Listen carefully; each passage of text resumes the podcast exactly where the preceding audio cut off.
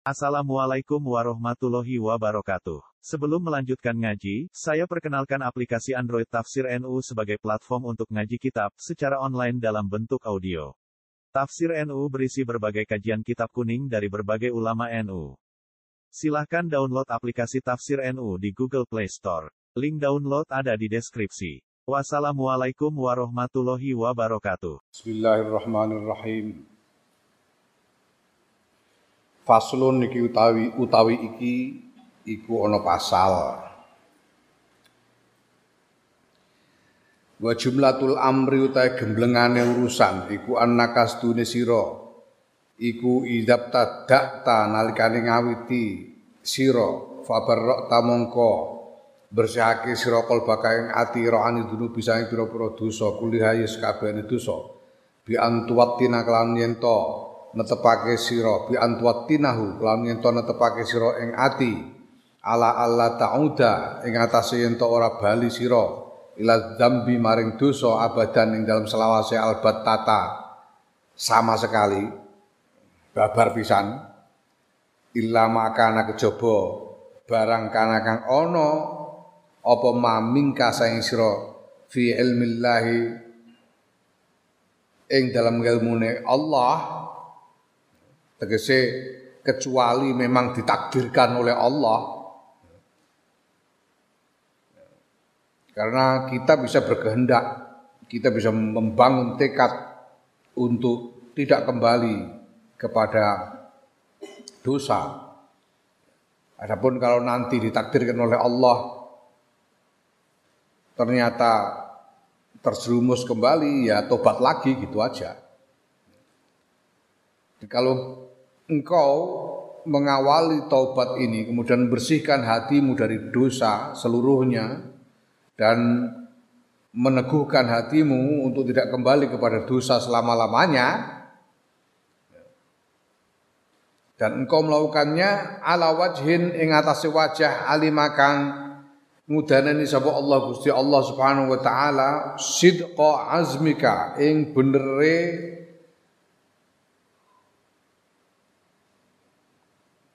sejo ira. Benere tekad ira. Mingkol bin saing ati nakiyin kang resik. Engkau memantap memantapkan hatimu itu membersihkan hatimu itu sedemikian rupa sehingga Allah Allah itu maha mengetahui maha waspada. Kalau ada kekurangan sedikit saja Allah pasti mengetahuinya maka lakukanlah taubat dengan bersihkan hati dan tekad untuk tidak tidak kembali kepada dosa selama-lamanya. Itu dengan kesungguhan hati dengan eh, tekad yang sungguh-sungguh dengan hati yang bersih. Sehingga Allah tidak sedemikian rupa supaya Allah tidak melihat cacat di dalam tobat itu. Watur dialan gawe ridho siro al khusuma ing piro-piro musuh tegese. Artinya engkau menjadikan orang-orang yang pernah kamu salahi itu ridho kepadamu. Bima kelan barang amkana kakang mungkinake apa ma ing wa takdia lan nekani sira al ing pira-pira perkara kepotan engkau menjadikan orang-orang yang pernah kamu salahi sebisa mungkin supaya menjadi ridho kepadamu dan engkau mengkodok. Mengkodok itu ya melunasi apa yang sebelum itu terlewatkan olehmu. Misalnya pernah tidak sholat ya dikodoi. Pernah tidak puasa dikodoi kemudian pernah berhutang ya dibayar eh, dan seterusnya. Bima kelawan barang takdiru kang mampu sira alaihi ngatasé ma dengan semampumu wa tarji'a lan bali yen to bali sira wa turji'a lan yen to balekake sira ngono fil bawaki ing dalem pira-pira kang sawenehe ilallah subhanahu wa taala. Maring Allah subhanahu wa taala engkau melakukan semua itu dengan segenap kemampuanmu semampumu. Dan dalam hal yang engkau tidak mampu kembalikan kepada Allah. Serahkan kepada Allah.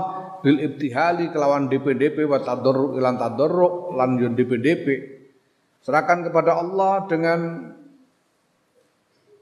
permohonan yang sungguh-sungguh dengan mendekatkan diri dan permohonan yang sungguh-sungguh liyakfiyaka supaya ento nyukupi ing sira supaya ento nyukupi sapa Allah ka ing sira dalika ing mengkono-mengkono fawaid supaya Allah yang kemudian melunasinya. Summa summa tadzaba nuli lunga sira fatahitasilan nuli adus sira wa tagsilalan ngumbah sira. Tiabaka ing sandangan ira wa solialan salat sira arba rakaatin ing papat kurpa rakaat kang magwe barang yajibu kang sak mestine kang wajib apa mati kang sak mestine Kemudian kau mandi, membasuh pakaian supaya menjadi suci, kemudian sholat empat rakaat, wa tadau lan nyelehake wa tadoa lan yen to nyelehake sira wajhaka ing wajah ira al ardi ing atase bumi fi makanin khalin ing dalem panggonan kang sepi. La yaro kang ora weruh ing sira illallah subhanahu wa taala kejaba sapa Allah subhanahu wa taala.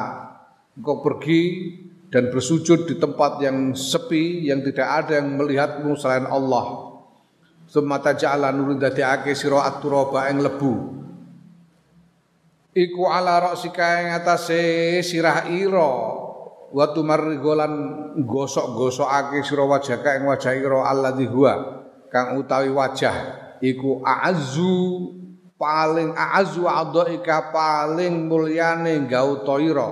Fiturabi ing dalem lebu bidam en kelawan Allah kelawan air mata jarin kang mili wa qalbinal ati hazinan kang susah wa sautin lan swara alin kang kang meninggi. Karena manggil-manggil Allah. Engkau pergi ke tempat sepi dan menaburkan tanah ke atas kepalamu.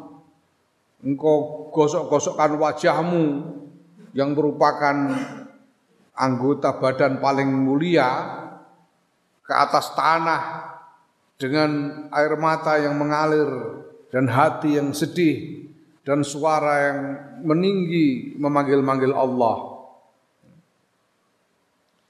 Wa tadhkurolan eling sira Dzunubaka ing pira-pira dosa wahidan wahidan ing siji-siji ma ing barang amkanaka kang mungkinake apa maing sira? Wa malan maidu sira nafsaka ing awak dhewe al asiyata kang maksiat.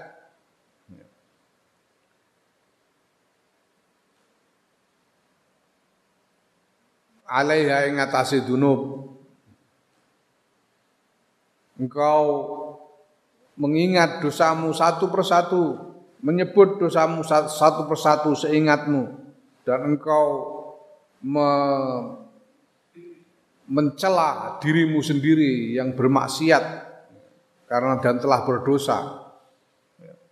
Wa tuwabbihoha lan yento meleh-melehake. Meleh-melehake basa Indonesia apa? Hmm? hmm. Meleh-melehake basa Indonesia apa? Meleh-melehake.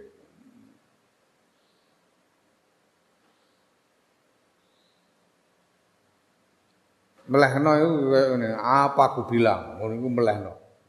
Apa aku bilang? Iku meleh-melehno. Wis meleh-melehkan sira ha ing awak ira. Wa taqulan ngucap sira marang awak ira berkata katakan pada dirimu sendiri amatas tahina ya nafsu ana ta ora isin sira he nafsu hei diri tidakkah engkau malu ama ana ana to ora us tekan wancine laki kedue sira antatubi apa yen to tobat sira Tidakkah sudah tiba waktunya engkau bertobat? Alaki taqatun bi'adzabillahi subhanahu. Ana ta iku tetep kedue sira taqatun utawi kemampuan untuk menahankan bi'adzabillahi kelawan azab Allah Subhanahu wa taala. Apakah dirimu kuat menahankan azab Allah? Alaki ana ta iku tetep kedue sira hajatun tawi hajat bisuhtillah subhanahu wa taala. Apakah engkau menginginkan murka Allah? Apakah engkau butuh untuk dimurkai oleh Allah?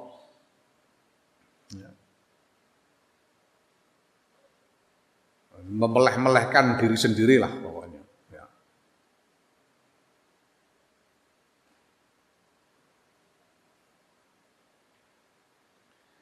wa tadhkura lan ngeling-eling sira min hadza saing iki kasiron ing akeh wa tabki lenang wa tabki lan nangis sira summa tarfa'an nuli ngangkat sira ya daika ing tangan loro ira. Ila rabbi. Maring pangeran ar-rahimi kang maha welas subhanahu wa suci pangeran. Wa taqulanan matur sira ilahi. Duh pangeran kula. Abduka tawi kawula panjenengan. Al abiqi al abiqu al abiqu kang kang minggat niku roja awangsul ila babika dumateng lawang panjenengan. Oh oh Tuhanku hambamu yang melarikan diri kini kembali ke pintumu. Abdukal asi utawi kawula panjenengan al asi kang maksiat niku roja wangsul sapa abduka ila sulhi dumateng perdamaian. Hambamu yang yang bermaksiat kini kembali untuk berdamai denganmu. Abdukal muzhibu abd, abd, abdukal muznibu ataka bil uzri. Utawi kawula panjenengan al muznibu kang damel dosa niku ataka nyowani sapa abduka ing panjenengan bil uzri kelawan alasan hambamu yang berdosa datang kepadamu dengan alasan-alasan.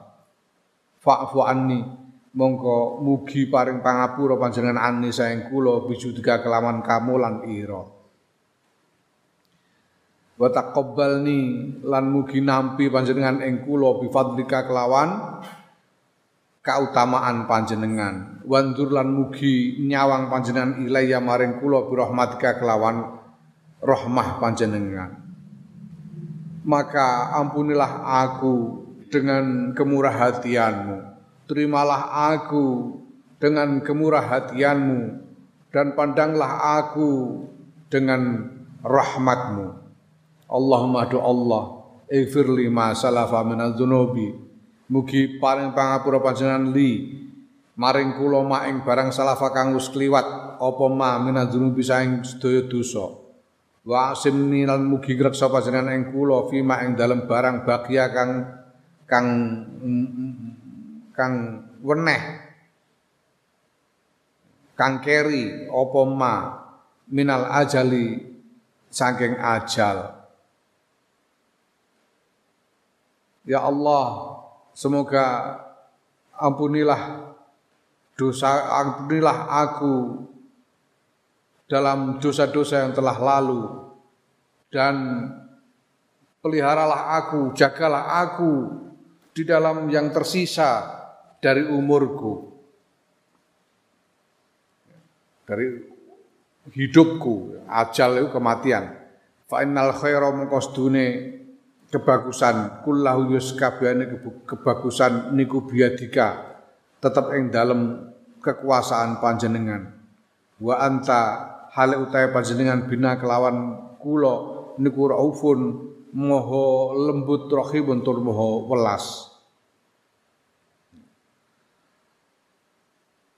kebaikan sesungguhnya kebaikan seluruhnya ada di tanganmu dalam kekuasaanmu dan engkau adalah zat yang maha lemah lembut dan berkasih sayang terhadap hamba seperti diriku. Sumadat wa nuli dungo siro, dua dati kelan dungo kang banget. Kemudian engkau berdoa dengan doa yang sungguh-sungguh. Wahwa dungane piye? Wahwa utai dungane iku ya mujalliya imil umuri. Duh zat kang ngilangake pinten-pinten agenge urusan. Yaiku tegese dosa. Zat yang bisa menghilangkan dosa sebesar apa pun. Ya muntaha himmatil mahmumina. Wahai ujung duh pok-pokanipun tujuan pok-pokan pol-polan tujuanipun tiang-tiang ingkang susah. Himmah itu tujuan cita-cita itu himmah. Sesuatu yang di dambakan itu himmah. Wahai puncak kedambaan mereka yang susah, mereka yang bersusah hati. Yaman duh zat ida arota kang nalikane ngersakake sinten man amron ing sawijining perkawis fa inna ma yaqulu mongko angin pestine ngendika sinten zat sinten man lahu maring amr maring perkawis kun ana sira fayakunu mongko ana apa amr mongko ana apa perkara. Wahai zat yang ketika menghendaki sesuatu cukup berfirman kun jadilah maka apa yang dikehendaki itu terjadi. Ahatot ngelimputi bina kelawan kula dunubuna napa pinten-pinten dosa kula wa anta kang utahe panjenengan niku al mazhuru al mazhuru kang den napa kang den simpen kang den gembol laha kedue dosa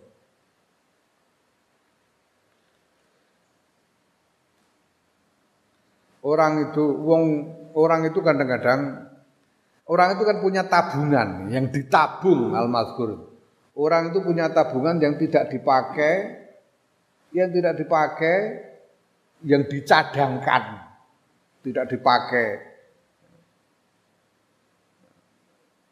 Yang dicadangkan untuk kepentingan yang untuk keperluan yang darurat.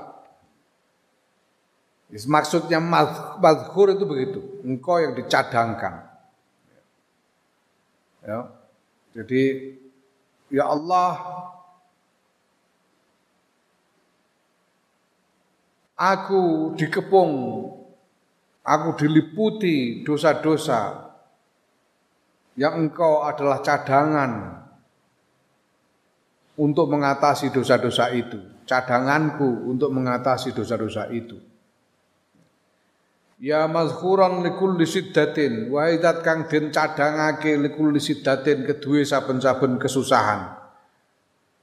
Kuntu ana sinten kula niku azkharuka nyadangake kula lihadi saati kedue nikilah wekdal. Wahai zat yang dicadangkan untuk segala kesusahan. Aku mencadangkanmu untuk waktu ini, yaitu waktu bertobat. Fatub mongko mugi paring tobat panjenengan ya ing atase kula.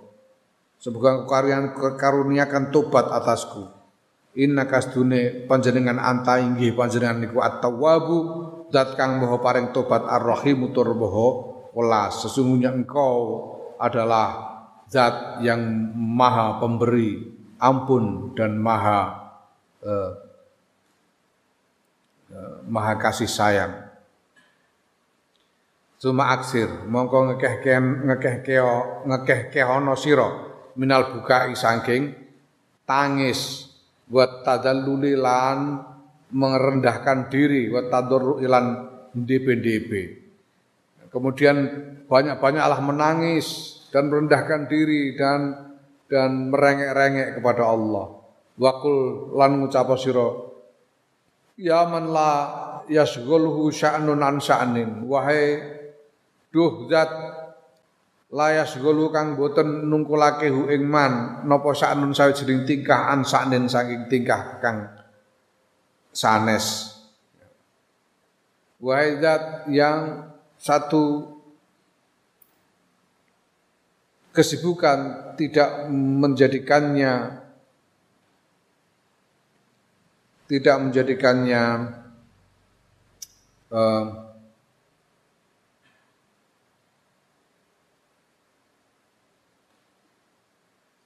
terpaksa meninggalkan yang lain.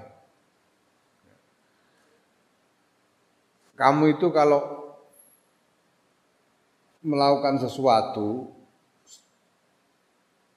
hampir tidak pernah kamu bisa melakukan dua hal secara bersamaan. Kamu tidak bisa makan sambil ngomong, nggak bisa. Makan sambil ngomong nggak bisa. Kamu nggak bisa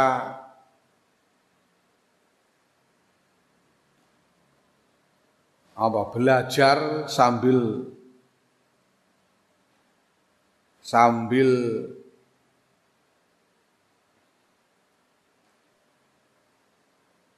apa belajar sambil bal-balan misalnya, tidak bisa.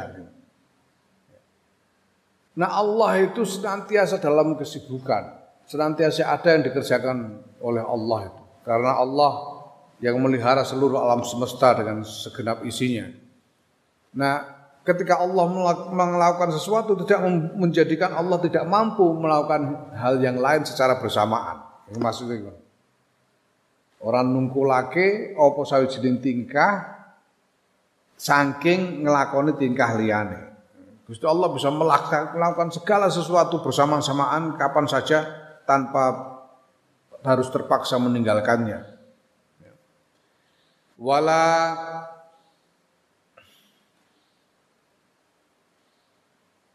samun an samin. Lan ora nek sawijining pangrungon an samin saing pangrungon ingkang weneh. Ya, gini ini misalnya situ ada yang nyetel apa dangdutan misalnya, kamu mendengarkan ngaji, ada yang nyetel dangdutan, kamu bisa hilang konsentrasi. Kamu harus memilih mendengarkan ngaji atau mendengarkan dangdutan. Untuk memperhatikan dua-duanya nggak bisa. Pakai ngaji misalnya utawi iki kono pasal kono cendol dawet cendol dawet gak iso membagi perhatian nggak bisa. Tapi Allah tidak begitu.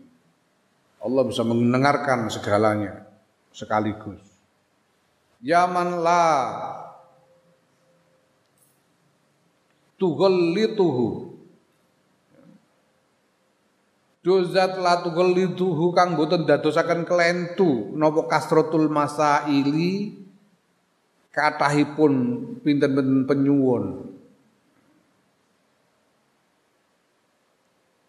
Ya. Walaupun ada banyak permintaan yang rumit-rumit Allah tidak salah di dalam memberikan karunia.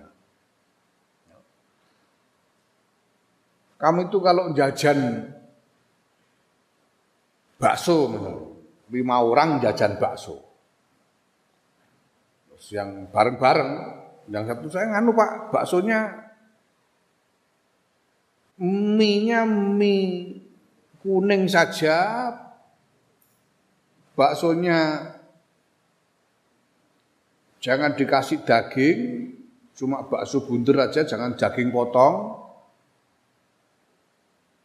Bawang merahnya agak dibanyakin. Yang siji, saya mie-nya yang putih aja pak, jangan yang kuning. Jangan ndak usah pakai bakso yang jendol, pakai daging potong aja. Jangan pakai bawang. Yang satu permintaannya, iku iso klira-kliru bakule. Hmm? Klira-kliru malah ono ini dicampuri nongko barang kan repot. Karena terlalu rumit, terlalu banyak permintaan yang campur aduk bisa membuat orang keliru. Tapi kalau Allah tidak, walaupun sekian banyak permohonan dari hamba, Allah tidak akan keliru. Waman dozat layu brimu kang boten dadosaken bosen hu ing man napa ilhahul mulhina ringi-ringi e Gerenji e, gerenji, gerenji itu apa? Gerenji itu meminta berulang-ulang terus menerus itu gerenji. Merengek-rengek itu gerenji. Gerenji e tiang-tiang kan gerenji. Merengek-rengek e tiang-tiang ingkang merengek. Wahai zat yang rengekkan orang-orang yang merengek tidak membuatmu bosan. Maka jangan segan-segan merengek-rengek. Gusti Allah tidak akan bosan dengan rengekan dari hamba-hambanya. Allah adikna mugi ngicipaken panjenengan ing kula barda afika ing ademe pangapura panjenengan. Wa halawat maghfirati kalan manisipun nggih maghfirah pengampunan panjenengan. Birahmatika kelawan kawelasan panjenengan ya arhamar rahimin. Duh paling welasipun tiang-tiang kang welas. Inna kastune panjenengan ala kulli syai'in ngatasi saben-saben suci qadirun maha kuwasa wahai zat yang rengekan orang-orang yang merengek tidak membuatmu bosan. Cicipkanlah kepadaku. Jadikan aku merasakan dinginnya maafmu dan manisnya pengampunanmu dengan kasih sayangmu wahai dat yang maha kasih sayang inna kastune panjenengan ya sesungguhnya engkau berkuasa atas segala sesuatu. Sumatu nuli selawat sira maca selawat sira ngaturake selawat sira ala nabi sallallahu alaihi wasallam mengatasi kanjeng Nabi Muhammad sallallahu alaihi wasallam wa alihi wa ala alihi lan ngatasi kawula wergane kanjeng Nabi Muhammad sallallahu alaihi wasallam. Dan engkau bersolawat kepada kanjeng Muhammad sallallahu alaihi wasallam dan keluarganya summa tastaghfira kemudian nuli istighfar sira nyuwunake pangapura sira li jami'il mukminina maring sekabehane wong-wong mukmin lanang wal mukminati lan wong mukmin wedok. Kemudian kau memintakan mohonkan ampunan bagi semua kaum muslimin laki-laki dan perempuan. Wa tarji'alan bali sira ila taatillahi jalla jalaluhu maring naati Gusti Allah Jalla kang mau agung apa jalalu keagungan Allah. Kemudian kau kembali kepada taat menaati Allah. Fatakuna mengko ana sira iku qadukta teman-teman wis tobat sira tobatan lan tobat nasuhan kang bersih Waqat kharaj talan teman penus metu sira menat zunubi saing sekabehane dosa tahiron hale suci. Kaya umi waladat kaya dinane nglahirake ing sira sapa ummu ka ibu ira. Wa habba kalan nresnani ing sira sapa Allah Subhanahu wa taala. Maka dengan demikian engkau telah bertobat dengan tobat yang nasuha dan engkau keluar dari segala dosa dalam keadaan suci sebagaimana engkau dilahir pada waktu engkau dilahirkan oleh ibumu. Dan Allah mencintaimu. Walakalan iku tetap kedua sira menal ajri bayane eh, saking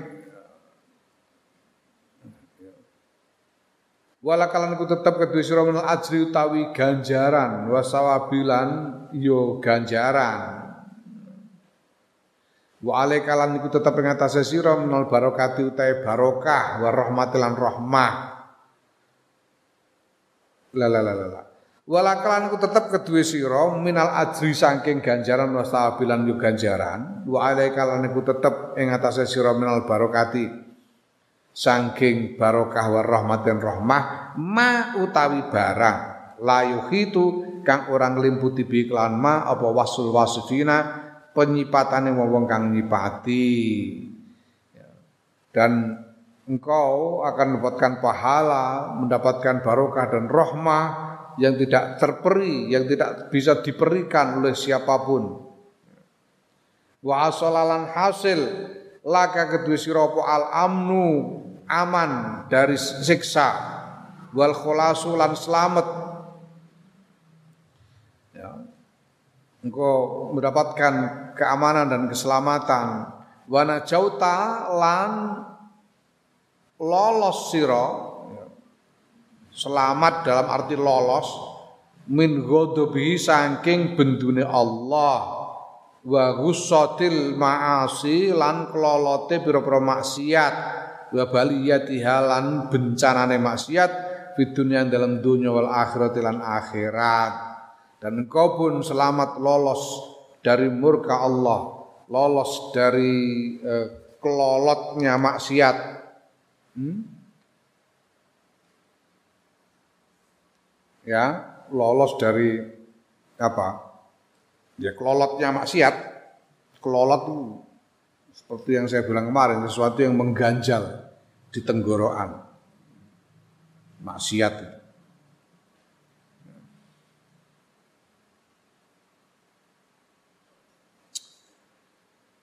Dan selamat dari bencananya maksiat di dunia dan akhirat. Wa kuntalan ana sapa sira iku kot-kotok ta teman-teman. Wis ngatasi sira hadil aqobata ing iki aqobah bi idznillah subhanahu wa taala. Kelawan izin Allah taala.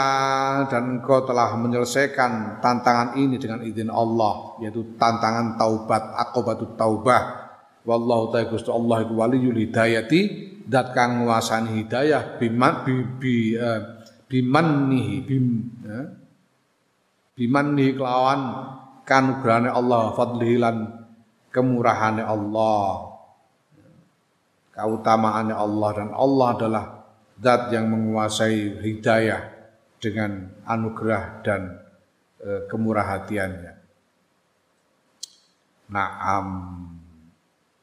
Al aqobatu sari satu tawi iki ku bab kang nerangake akobah kakaping telu. Wa ya utawi aqobah salisah iku akobatul awaiqi akubatul awaik tantangane pira-pira hambatan. Summa alaika nuli wajib ing atase sira ya talibal ibadati he wong kang golek ibadah. Wafaqaka muga-muga mitulungi ing sira sapa Allah taala Gusti Allah bidah il awaiqi kelawan e, menolak pira-pira hambatan pira-pira awaik. Hmm? Engkau wajib menolak awaik hatta tastaqima sehingga jadi jejak apa ibadah tukang ibadah ira sehingga ibadahmu menjadi tegak. Engkau harus menolak awaik itu me, menangkis awaik itu sehingga ibadahmu menjadi tegak Waqad dzakarna teman-teman wis nutur sapa ingsun Imam Ghazali annal awaiqa ing sedune pira-pira awake ku arbaatun ana papat. Aku telah menyebut di depan bahwa awake itu ada empat. Ahadu ta salah sijine awake salah sijine papat itu adunya dunya wa malan barang biha kang tetep ing dalam dunya. Ya, nah wa dafuha utahe nolak dunya iku innama huwa aing pestine utahe nolak donya iku bitajarrudi kelawan tajarrud menjauhkan diri, mengasihkan diri anha saing donya. Wa zuhdi lan kelawan zuhud fiha ing dalam donya. Dunia itu dalam arti apa? Dalam arti ya segala harta benda ini, segala kenyamanan duniawi ini. Jadi awaik yang pertama itu adalah dunia seisinya ini. Ini akan menghambatmu dari ibadah. Nah, cara untuk menangkis hambatan dunia ini, untuk menolak, mengatasi hambatan dunia ini ya me, apa, menjauhi dunia, memisahkan diri dari dunia. Memisahkan diri dari dunia itu macam-macam. Kalau bisa ya memisahkan diri secara maknawi. Artinya ya tetap hidup bergaul dengan orang tapi tidak lagi mau e, menyentuh kenyamanan, kenikmatan dan lain-lain. Nah, kalau tidak bisa karena tidak tidak kuat untuk menahan godaan, ya lalu uzlah Eh, topo ning dhuwur gunung ngono. Topo ning gunung. Apa boleh buat kalau memang tidak kuat untuk menahan godaan. Nah makanya ya kita perlu melatih, kita perlu melatih untuk tahan godaan dunia. Ya. Caranya biar ngelatih nahan godaan dunia itu. Kalau kepengen jangan turuti kepengen rokok, wis aja ngerokok. Kepengen apa?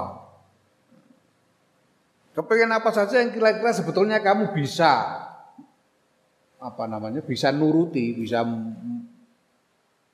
bisa memperoleh, malah jangan disentuh. Itu latihan untuk menolak dunia. Kepengen punya uang, dikasih uang jangan mau. Ngono.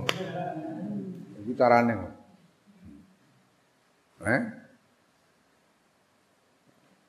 Kesengseng karo bocah kidul ditawani rabi aja gelem. Iku carane latihan untuk apa namanya tahan pada godaan dunia seisinya ini. Ya. Hmm. Hmm. Nah, dan yang kedua dengan zuhud. Zuhud itu nanti diterangkan di, di belakang. Zuhud itu apa? Artinya zuhud itu ya. Fiha yang dalam dunia. Zuhud itu artinya ya ndak, ndak kepingin, ndak, ndak mau kepada dunia. Ndak kepingin kepada dunia. Wa inna lazimaka lan ayang pesine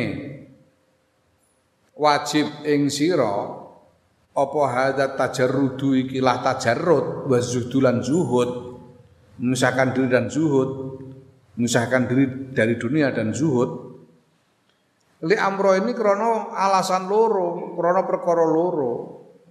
Keharusan untuk mengasingkan diri dari dunia dan berzuhud dalam terhadap dunia itu didasarkan atas dua alasan. Ahadua utawi salah siji ahadua utawi salah sijine. Amro ini dua alasan itu salah satu dari dua alasan itu iku litas takima supaya ento jejeg laka kedua sira apa al ibadah ibadah. Wa taksura lan supaya dadi akeh apa ibadah. Supaya ibadahmu jadi tegak dan menjadi lebih banyak ibadah karena tidak sibuk dengan dunia. Fa innar ragbata mongko seneng fit dunya dalam dunya iku tasgoluka nungkulake apa rohbah fid dunya ing sira. Karena kesenangan kepada dunia itu akan membuatmu sibuk sehingga tidak sempat beribadah. Ya. Nah kesenangan itu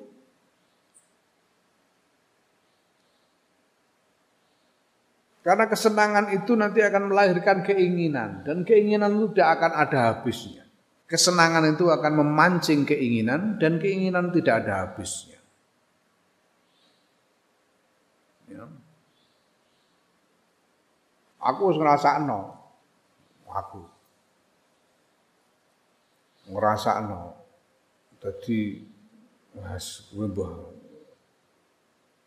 eh menawa ana bejane awakmu muga-muga kowe ya iso ngalami tapi aja ngantek ojo ngantek eh, tergoda. Wah, aku itu sudah merasakan segala macam makanan-makanan enak dari berbagai belahan dunia. Hmm. Gue ngertimu sambal terong tok itu. Wah,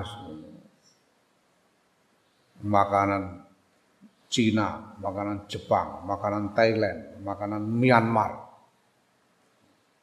makanan Barat itu ada steak ala Amerika, ada steak ala Irlandia, ada wah itu setiap merasakan satu makanan yang enak itu bisa kepingin merasakan keenakan yang lain. Itu keinginan, nggak ada habisnya. Ingin makan Jepang setelah merasakan enaknya makan Jepang, ingin merasakan makanan Thailand. Ingin, nggak ada habisnya. Itu keinginan. Lain dengan kebutuhan. Bedanya keinginan dengan kebutuhan itu kalau kebutuhan itu tidak tidak ada pilihan selain harus dipenuhi kebutuhan itu. Kebutuhan itu tidak ada pilihan selain harus dipenuhi. Kalau tidak dipenuhi ya nggak akan hilang kebutuhan itu. Kalau sudah dipenuhi langsung hilang. Kebutuhan untuk makan, kebutuhan untuk makan. Ini kebutuhan. Ya. Kalau lapar itu butuh makan. Tidak bisa hilang kalau tidak makan. Tapi begitu makan, ya hilang kebutuhannya. Kamu lapar, makan nasi sak nampan, walaupun cuma pakai garam sama terasi. Ya sudah kenyang, ya sudah gak doyan makan kamu. Sudah nasi sak nampan kamu habiskan sendiri, Walaupun disodori ingkung utuh ya kamu nggak doyan, sudah hilang kebutuhan makannya sudah hilang. Itu kebutuhan.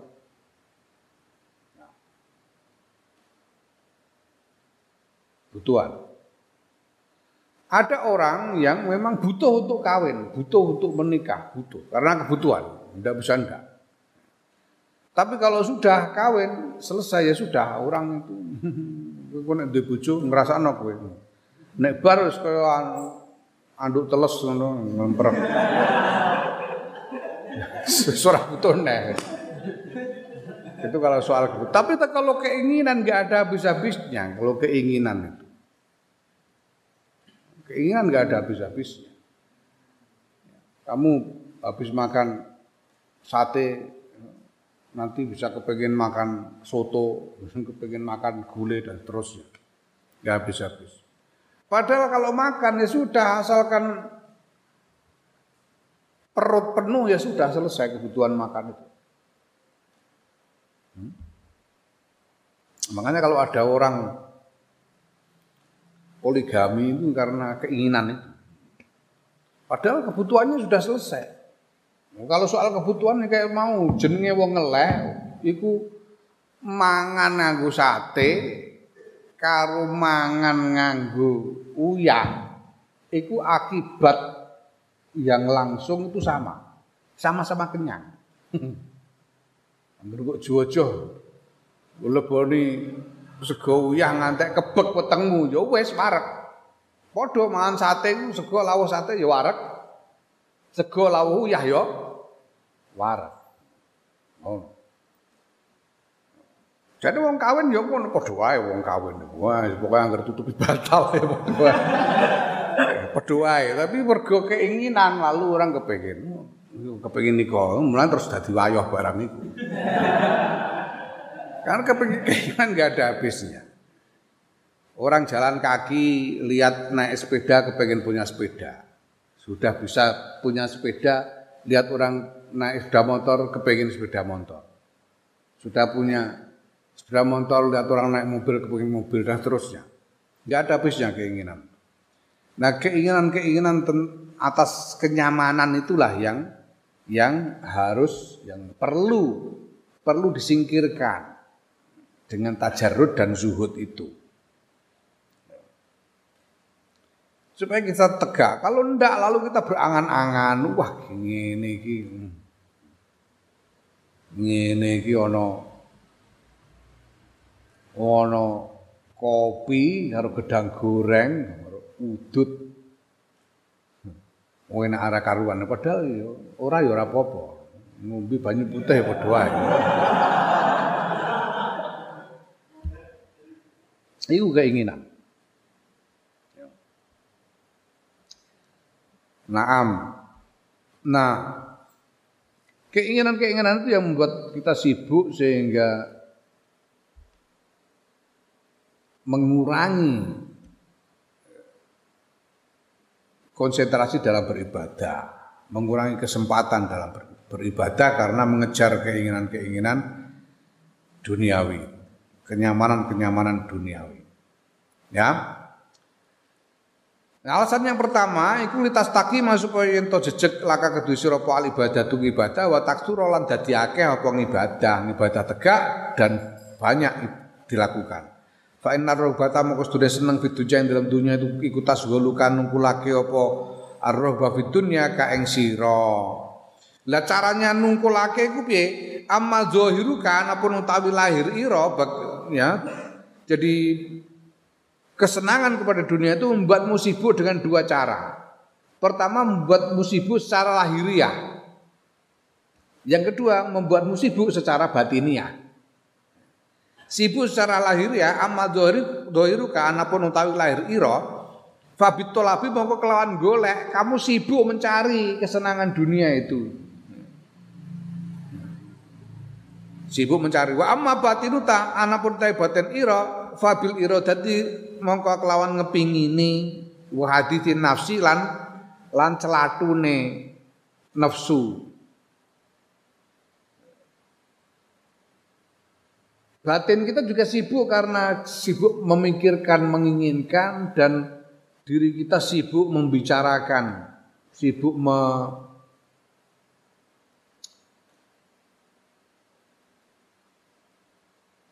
ya, sibuk sibuk memikirkan. Hadis itu nafsu itu memikirkan. Selatune nafsu. Sibuk memikirkan kesenangan-kesenangan itu wakilahuma ta karone kesibukan lahir lan kesibukan batin iku yamna nyegah apa karone al ibadata ing ibadah. Fa inna nafsa moko nafsu iku wahidatun siji. Wal qalbalan ati iku ya wahidun siji. Diri itu cuma satu, hati itu cuma satu.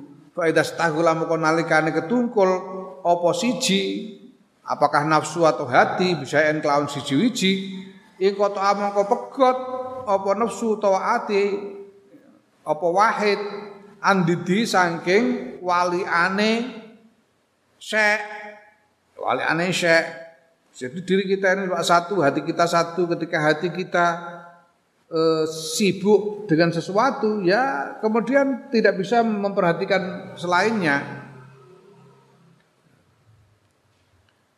Wa inna masalah dunya lan stune padane dunya wal akhirat lan akhirat iku kama salid dorrota ini kaya padane apa saingan loro.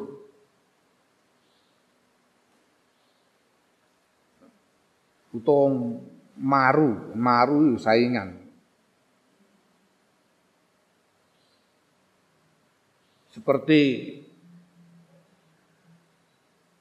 apa namanya orang yang kawin yang punya dua istri. Seperti orang yang punya dua istri.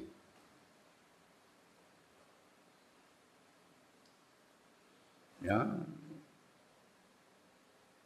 Orang punya dua istri dunia dan akhirat itu seperti dua istri yang dimadu. Seperti dua istri yang dimadu. In ardoi talamun gawe ridho sira eh dauma ing salah sijine doroteni ashotta moko gawe muring sira gawe bendu sira al ukhra ingkang weneh Orang punya istri dua itu kalau dia menyenangkan istri tua istri mudanya marah Kalau menyenangkan istri muda, istri tuanya marah. Itu kalau istrinya dua. Walaupun orang Madura itu apa namanya mengatakan bos lebih enak seneng orang abine dua bingung eh timur mulai dek bere enak orang kalau punya istri dua kalau di istri yang timur bingung ya pulang ke istri yang barat jadi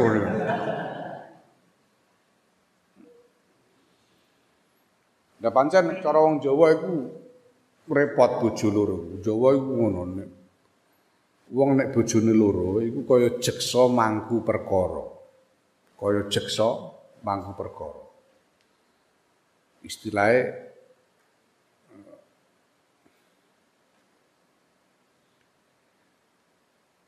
istilah jeksa mangku perkara itu seperti hakim yang mengadili apa dua orang yang saling menuntut. Dia kalau benarkan sini sini marah, kalau menurut yang sini situ marah. Ini kalau jekso mangku perkara. Nek duwe bojo telu kaya celeng mlebu dada. Celeng mlebu dada itu apa? Babi hutan yang masuk kebun, nabrak-nabrak. Di bojo telu golekno pangan, wah nabrak-nabrak gak karu-karuan. Mumet bojo telu. Lah nek di bojo papat iku kaya das gundul dikepeti.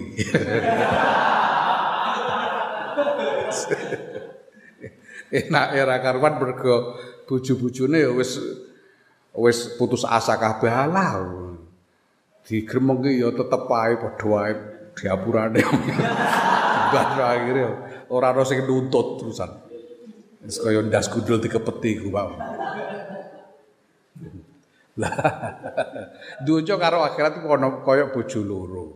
Nek sing siji disenengno sing siji muring, nek sing siji seneng nek sitoke muring. Dunya karo akhirat iku ngene.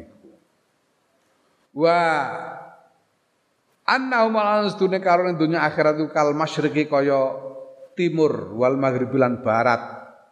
Biqadri tamilu kelawan kadare barang tamilu kang condong sira ila ihdahuma maring salah sisine timur lan barat. Ya. Arota ya biqadri kelawan kadare barang tamilu kang condong sira ila ihdahuma maring salah sisine timur lan barat arota mengo sira anil akhori saking kang wene. Seperti timur dan barat. Kalau kamu condong ke timur, kamu menjauh dari barat. Kalau kamu condong ke barat, kamu menjauh dari timur. Itu dunia dan akhirat. Kalau kamu condong ke akhirat, kamu menjauh menjauhi dunia. Kalau kamu condong kepada dunia, menjauh menjauh dari akhirat amma syughuluha anapun utawi kesibukan kesibukan dunya fi ing dalam lahire gambaran dari bagaimana dunia menyibukkan kita dalam bentuk lahirnya secara lahiriah, secara lahiriah artinya menyibukkan Eh, badan kita. Gambarannya seperti apa? Fakot rawaina mongko iku teman-teman wus ngriwayatake ing kita. Fakot ruwina ya. Mongko teman-teman wis den critani sapa ingsun ngono. Ingsun Imam Ghazali an Abi Darda sang Abi Darda an, an Abi Darda sang Abi Darda radhiyallahu anhu satu had, apa namanya kisah asar yang didapat terkait dengan e, pengalaman salah seorang sahabat yaitu Abu Darda. Anahu ya gustuna Abu Darda iku kala ketika sapa Abu Darda. Zawal tu ngupaya sapa ingsun an ajba yen to ngumpulake sapa ingsun benal ibadah ing dalam antara ibadah wa tijarati lan dagang. Falam yastami'a mengko ora bisa kumpul apa karo ning ibadah lan dagang. Aku sudah berusaha untuk me menggabungkan antara ibadah dengan dagang, tapi tidak bisa, tidak bisa menyatu antara ibadah dengan dagang itu. Fa tu mongko madhep ingsun al ibadati ing atase ibadah wa tulan ninggal ingsun jorata ing dagang. Maka ya sudah aku berkonsentrasi kepada ibadah saja dan dagang ku tinggalkan. Kiai Maksum Lasem, Kiai Maksum Lasem iku ramane Kiai Ali Maksum. Ramane abahnya ayah dari Kiai Ali Maksum Krabya, Kiai Maksum Lasem. Ini salah seorang sepuh pendiri Nahdlatul Ulama Lasem. Kiai Maksum itu ketika masih muda Zaman biyen itu ora kaya dapuranmu santri zaman biyen itu. Santri zaman biyen itu umur 16 tahun, 17 tahun wis do ngalim-ngalim. Ulas tahun ora ngalim ora kaya bekakas kaya dapuranmu. Setuwek itu pah-poh. Jadi mbiyen sisa-sisa enam dong ngalim-ngalim. Nah ketika mudanya itu Kiai Maksum itu mengajar sambil berdagang. Itu pekerjaannya itu dagang. Berdagang dari pasar ke pasar. Zaman dahulu itu pasar buka menurut di Jawa ini pasar itu buka menurut hari pasaran. Jadi ono pasar Paing, pasar Pon, pasar Kliwon, anu wong Papua ya. Gue tau mbah orang. Ini kamu tahunya kan hari itu Senin, Selasa, Rabu, Kamis, Jumat, Sabtu, Minggu ya toh. Kalau orang Jawa itu lain harinya itu. Paing, Pon, Wage, Kliwon, Legi itu hari-hari Jawa. Nah zaman dahulu itu pasar buka berdasarkan harinya. Ada pasar yang buka hari Paing, ada yang hari Pon, wage kliwon legi gitu. Mulai saiki isih ana, ning Rembang wis ora ana, ning gone bangsane ning gone Solo ning Jogja iki ana. Pasar Paing niku. Pasar Pon. Isih ana. Nah,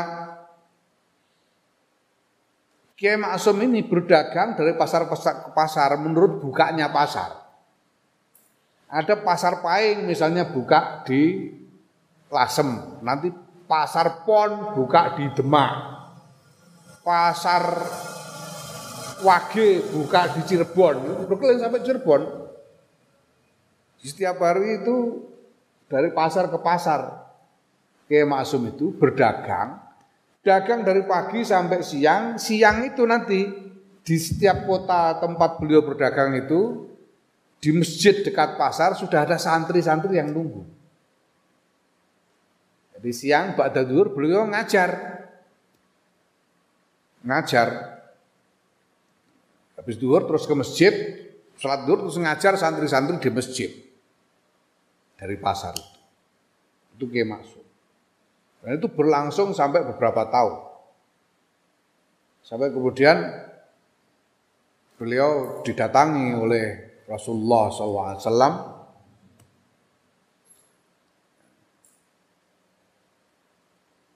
Rasulullah berpesan kepada Kiai Maksum supaya berhenti berdagang. Sudah berhenti saja dagang. Bangunlah pondok dan mengajar di rumah. Tidak usah ke mana-mana, mengajar saja. Akhirnya terus gawe pondok, memberikan pesantren itu. Karena sulit digabungkan. Sulit digabungkan. Sulang itu dulu ada Kiai Wahab Abdul Wahab Husain. Sudah kiai, sudah punya pesantren, sudah ada santrinya, tapi beliau masih melakukan pekerjaan dagang kambing. Sorok ini polangan wedus. Jadi beliau itu hari-hari apa kulak kambing dari rumah orang-orang kampung dijual ke pasar. Beliau sendiri yang melakukan. Jadi dari jadi kalau berangkat ke pasar itu ya beliau berangkat menggiring kambing itu biasanya ada 5 10 kambing digiring ke pasar untuk dijual. Nah, sekali waktu sedang giring wedus itu ada mobil yang berjalan pelan-pelan nyalip Kiai Wahab terus kambingnya itu ditabraki. Wedusnya dituasai bubar kabeh wedusnya kan ditasai mobil. Jarak mobil ini sengaja nasai kambing-kambing sama kambingnya bubar. Kiai Wahab bingung kambing kambing aja lari ke sana, lari ke situ, bingung. Kocar kacir kambingnya loh. Habis itu mobilnya berhenti kayak nantang itu. Berhenti. Hmm, Kiai Wahab terkenal jagoan di sini dulu. Ya Wahab itu kiai jagoan di sini. Dulu itu kalau butuh suwok-suwok itu andalannya Kiai Wahab. Ngamuk Kiai Wahab mobil di parani ketok saka mburi ning kono ana supir karo juragane. Supir juragane linggih mburi. Dadi ngarep supir terus mburi iku ana wong linggih mburi iki mesti juragane kan. Biasanya kan juragan linggih ning kursi buri. Warani karo ke wahab oh digubrak mobil buak karepe piye karo malengkrek.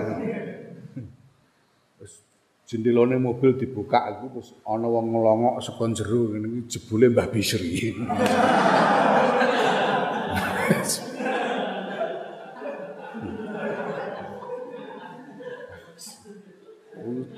Iku habis itu dadi kiai dinteni santri pulangan wedhus. Mulai. terus lagi mulai terus bariku pet terus ora dodol ora ora bakulan wedhus neh pet. Ya karena sulit disatukan. Allah. Hmm. Ya, pengapesane Kiai Wahab Mbah Bisri pengapesane. Wa an Umar radhiyallahu anhu lan saking Sayyidina Umar radhiyallahu anhu anna ustune Sayyidina Umar kala ketika sapa Sayyidina Umar. Lau kana talabun ana apa dunya lan akhirat iku mustama'aini kumpul karo dan li ahadin li ahadin maring wong suci goiri kedue wong suci goiri kang sakliyane ingsun lastama'ata mongko yekti kumpul karo ning donya lan akhirat li kedue ingsun lima atoni krana barang atoni kang wis paring ingsun sapa Allah Subhanahu wa taala Gusti Allah Subhanahu wa taala minal quwati bareng saking kekuatan batin walini lan empuke batin Sayyidina Umar mengatakan kalau sampai ada orang yang bisa mengumpulkan menggabungkan antara dunia dan akhirat, aku pasti bisa. Sayyidina Umar karena aku ini sudah dikarunia Allah kekuatan tekad dan kelembutan hati untuk bisa eh, menanggung beban yang berat. Nah, dengan kata lain, nyatanya Sayyidina Umar tidak bisa. Tidak bisa menggabungkan antara dunia dan akhirat itu. ya Maka ya sudah, Fa iza kana mongko nalikane apa ana apa al hadisu hadis tegese asar wong iki asare sahabat. Jadi yang terjadi dengan sahabat iku kadzalika kaya mungkon-mungkon mazkur. Fa'adirra mongko melaratake sira bil faniati kelawan dunya kang fana dunya sing sementara yang bisa rusak ini. Waktar lan milio sira as-salamata ing keselamatan. Kalau kamu sudah tahu seperti itu asarnya para sahabat, ya sudahlah. Tinggalkan saja dunia ini dan pilihlah keselamatan, yaitu keselamatan akhirat. Karena dunia ini rusak, tapi akhirat itu abadi. Wassalam utai keselamatan iku muga tetep wassalamu utai keselamatan iku muga tetep ing atase wong-wong kang eh, nejo ngibadah Kang milih akhirat Utawa muga tetep ing atase sira. Wassalam. Wa amma syughluha anapun utawi nungkulakene dundonya bil qalbi kelawan ati wa wa utawi alqab iku albatin kang batin kang jero iku lima kanil irodati kedua panggonane kepengin. Menyibukkan hati karena ingin. Karena menginginkan.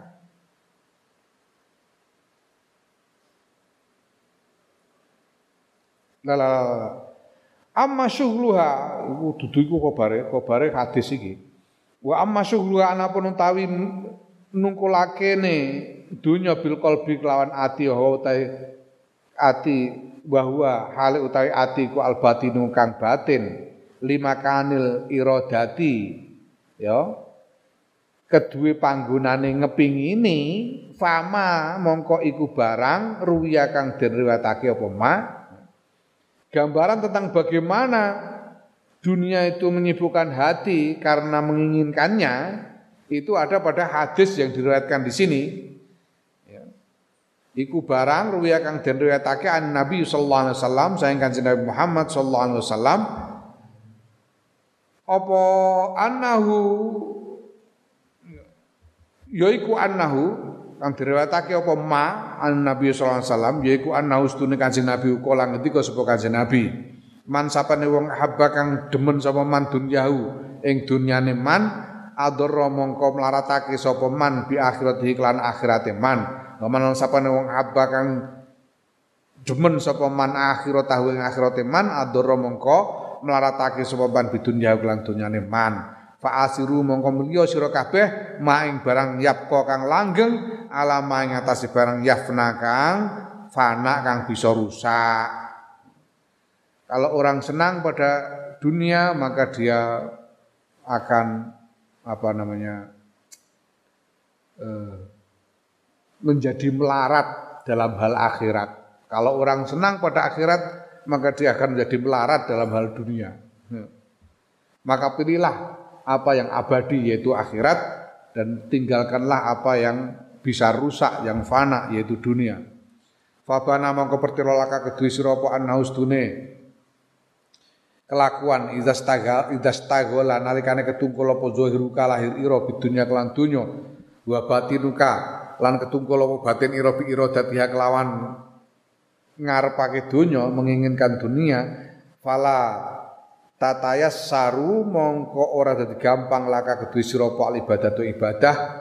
Hak kuha ya haqqaha kelawan sak temeneng ibadah. Apabila engkau sibuk kalau dunia e, menyibukkan lahir batinmu maka ibadah tidak akan menjadi maka tidak akan menjadi mudah bagimu untuk beribadah dengan sungguh-sungguh. Wa amma idza zahatta Anapun nalikane zuhud sira dalam donya fatafarragta mongko nuli um, um,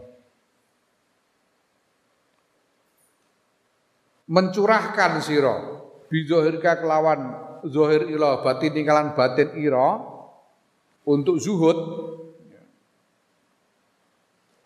Ya mencurahkan lahir batinnya untuk berzuhud. Apabila engkau berzuhud dan mengerahkan kemampuan lahir batinmu untuk zuhud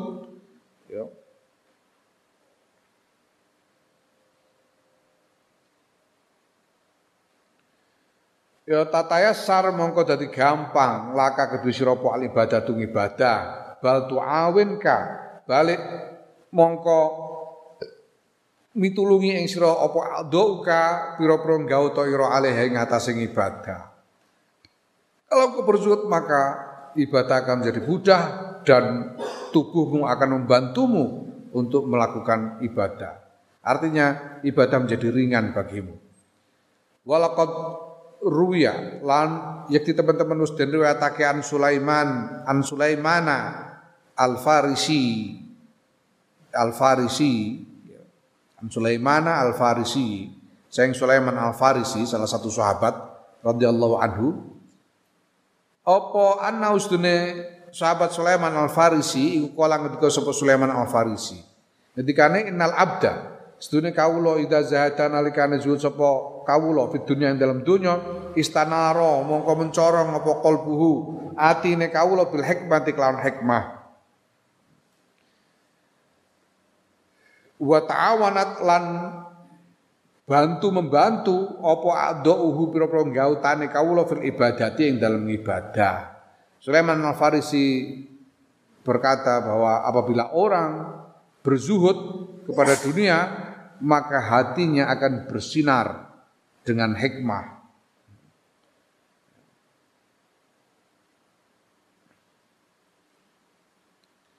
Hikmah itu apa? Hikmah itu ada dua artinya. Makna yang pertama adalah hikmah itu seperti dikatakan oleh Syekh uh, Al-Ajili, Sulaiman bin Umar Al-Ajili, sahibu uh, Futuhat Al-Ilahiyah. Beliau mengatakan bahwa hikmah itu itqadul fi'li muwafaqan bil ilmi. Itqanul fi'li muwafaqan bil ilmi, menyempurnakan laku secara bersesuaian dengan ilmu. Menyempurnakan laku secara bersesuaian dengan ilmu.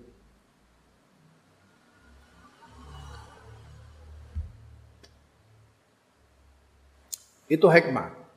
Nah makna yang kedua hikmah itu adalah apa? Hikmah itu intuisi untuk menangkap kebenaran itu hikmah.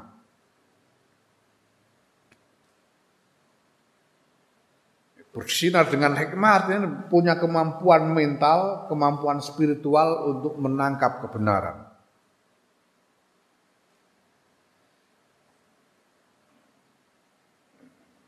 Menangkap itu artinya memahami dan melaksanakan kebenaran. Nah, jadi kalau orang berzuhud maka hatinya akan bersinar dengan hikmah dan anggota-anggota tubuhnya akan saling bantu membantu untuk melaksanakan ibadah. Bangko tawiki ku haji kilah sampurane keterangan. Wasanu ta kang kang kedua minal amro ini saking alasan loro iku anaus dune. Setuhune zuhud iku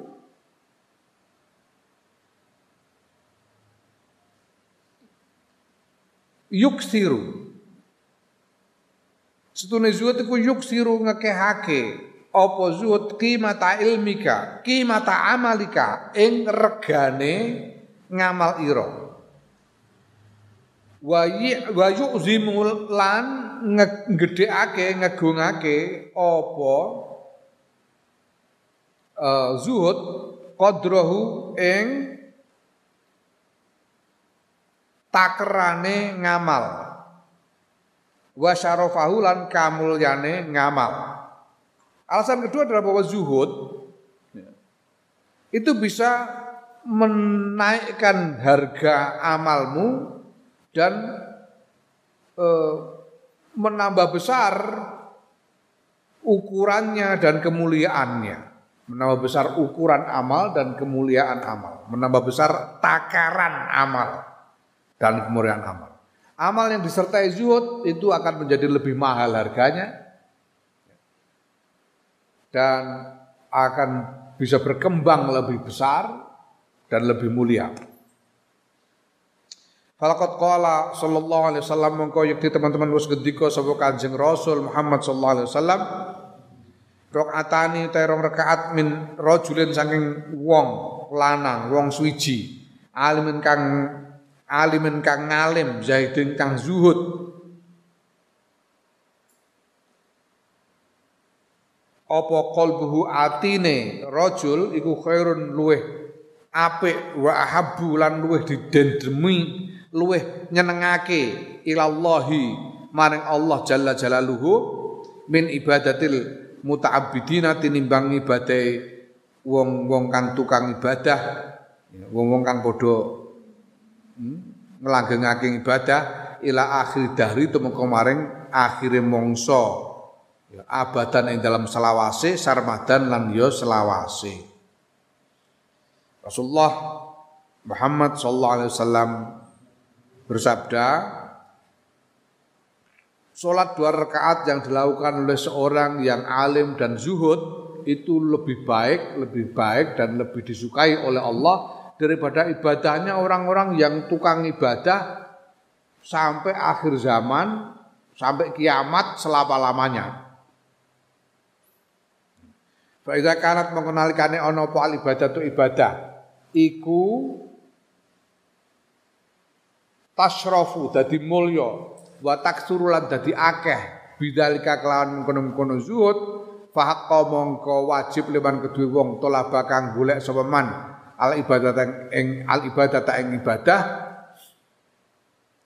Apa ayya sudah ento zuhud sapa man fid dunya ing dalam dunya wa yatajarradulan e, ngedoi mengasingkan diri anda saking dunya menjauhkan diri anda saking dunya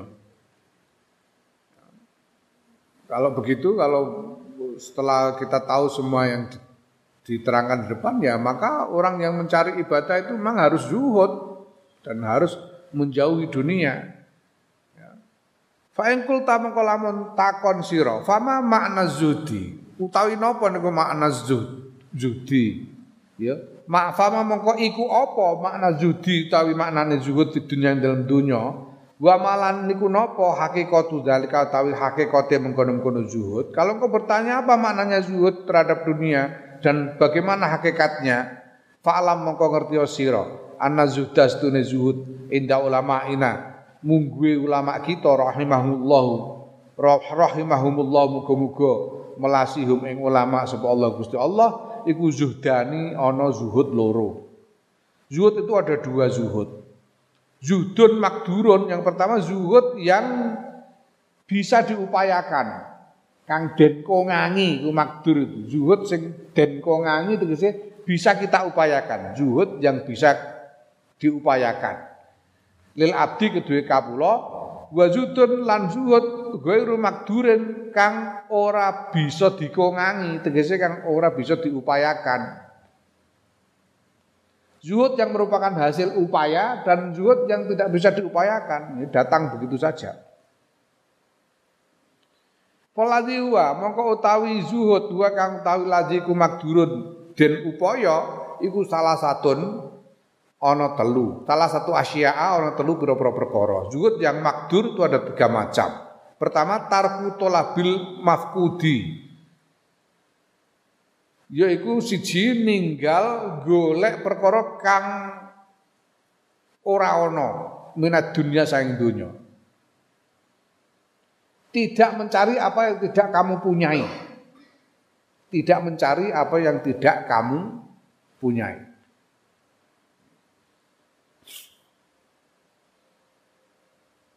Ya,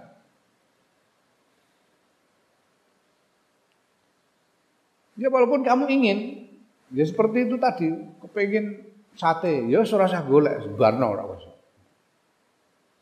Hmm? Engkau nak keturun nak lali. ya. Tidak mencari apa yang tidak dipunyai. Itu tarku tolabil mafkut minat dunia. Ya. Sing nomor loro wa tafriqul majmu'i minha. Lan bagi-bagi al majmu'i kang kumpul minha sing donya. Misai, begitu tafrik itu memisahkan diri dari apa yang terkumpul. Jadi nek duwe-duwe dum-dumno. Kalau punya uang bagi aja, tafriku tafrikul majmu' minat dunia. Bagi-bagi aja, kasihkan orang. Apa yang terkumpul diberikan kepada orang.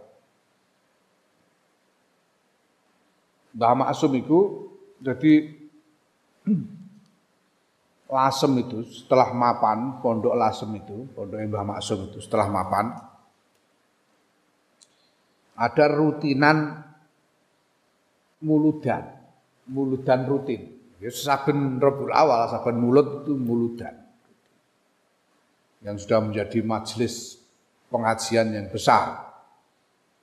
Dan biasanya kemudian orang-orang nyumbang, ada yang nyumbang beras, nyumbang kambing, nyumbang ini, nyumbang itu untuk jamuan dalam rangka eh, haflah maulid maulidiyah di eh, Lasem itu. Nah, suatu ketika ada orang yang mengirimi beras untuk muludan, tapi waktunya lebih awal. Muludannya kan Rabiul Awal. Muludane itu sasi mulut. Iki lagi sasi besar wis ana sing ngeteri beras. Iki kurang petang sasi wis wis ngeteri beras. Tiba-tiba suatu hari itu Nyai Maksum Mbah Nuriyah garwane Kiai Maksum itu sedang mungkin sedang mau tindak ke mana Mbah Maksum masih ngaji di langgar. Nyai Maksum ini sedang mau pergi untuk satu hajat. Tiba-tiba ada orang nganter beras sak dukar beras beras sak dukar Sekian karung beras. Ditanya dari mana? Dari Haji Fulan. Buat apa ini untuk muludan? Lu masih masih masih Idul Hijjah kok sudah ngirim beras untuk muludan. Ya mumpung ada. Mumpung ada dikirim untuk muludan. Nah karena Nyai ini mau tindak, ya terus ya sudah taruh situ. Selehno ning ning di ruang tamu ditumpuk-tumpuk ning ruang tamu. Tinggal tidak karo Nyai Maksum. Nah Nyai Maksum belum pulang, Mbah Maksum ngajine rampung. Mbah Maksum wis rampung ngaji. Mudhun sekolah anggar lebu omah weruh beras pirang-pirang karung. Beras pirang-pirang karung. Apa ngumpul beras sak menake dinggo apa? Mbah Maksum. Langsung panggil satu, kira udum-dumno kono, tonggo-tonggo kono sing butuh duwing. Beras perang-perang karo didumno tonggo langsung, dum-dumno tonggo. Dumno tonggo barang wis entek didumno tonggo iku Mbah Maksum terus mlebu ning pawon ana karung beras sing karek setengah karung. Beras karek setengah karung ya kon ngedum iki iso ana didum pisan, didum kabeh. Beras didum kabeh.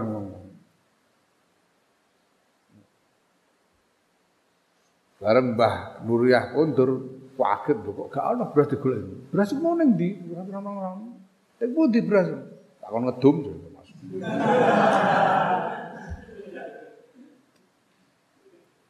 Ya Allah, lah kok lho ngumpulno beras sak menake dienggo apa? Niku dienggo persiapan muludan, Bah. Ah isih suwe ora ngerti. Kadung didum. Ono pawon Mbah Nuriyah. Lho lah sing setengah karung ning kene ning ndi jare? Tak kon ngedum.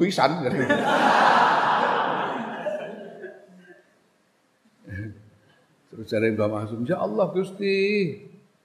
Jare Mbah Nuryan, niku dingging ngliwat benjang nggih, Mbah jare. Setengah karung nggih sediane awake dhewe ngliwat benjang. Aku ngliwat sesuk saiki dipikir jare ngono.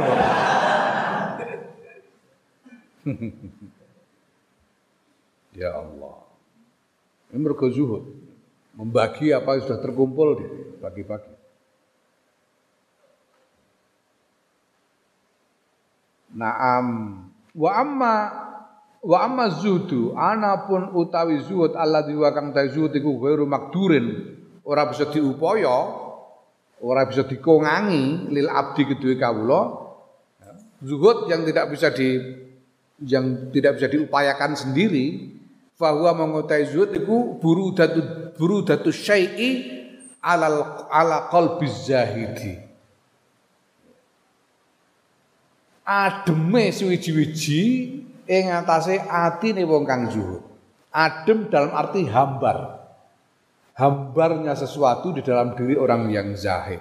Seorang zuhud itu dunia ini hambar. Hambar itu artinya ya sudah tidak ada yang terasa enak. Nah karena nggak ada yang terasa enak, nggak ada yang terasa nggak enak. Hah? Kita merasa nggak enak karena kita masih menginginkan yang enak, ya enggak? Wah, sumuan nggak enak. Sumu kalau panas, kenapa kamu merasa nggak enak? Karena kamu ingin menginginkan kesejukan. Ya toh?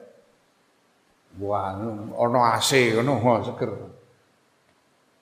Kita merasa tidak enak karena kita masih menginginkan yang enak. Kalau sudah hambar, nggak ada lagi enak, nggak enak, nggak ada lagi. Yang enak juga enak sama nggak enak sama aja. Enak ya gitu itu, nggak enak ya sama saja.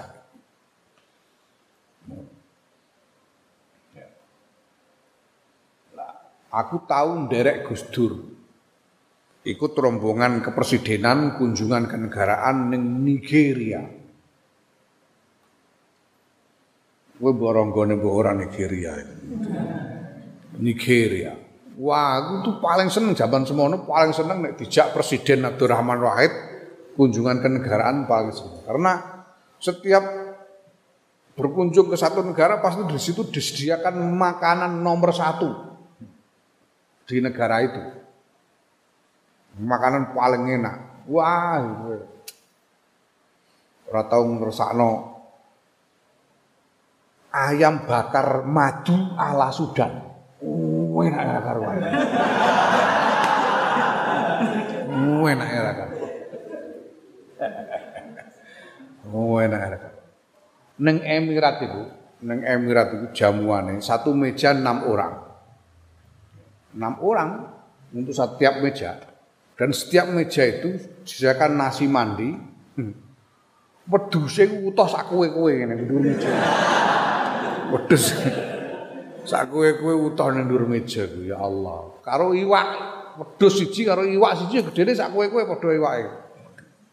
Oh enak Nigeria wah. Jamuan kenegaraan. Delok segone sego kuning. Nasi kuning wah enak. Kebetulan lapar kabeh Gus Dur itu mas pokoknya kalau pergi ke mana-mana itu ah, oh, itu pernah Gus Dur itu dalam seminggu berkunjung ke 13 negara. Itu sedina loro kunjungan ke negaraan kaya wong badan.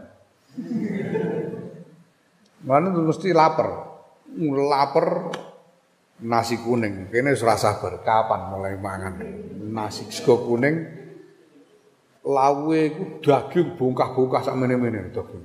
Wodi gede. Wah, sip.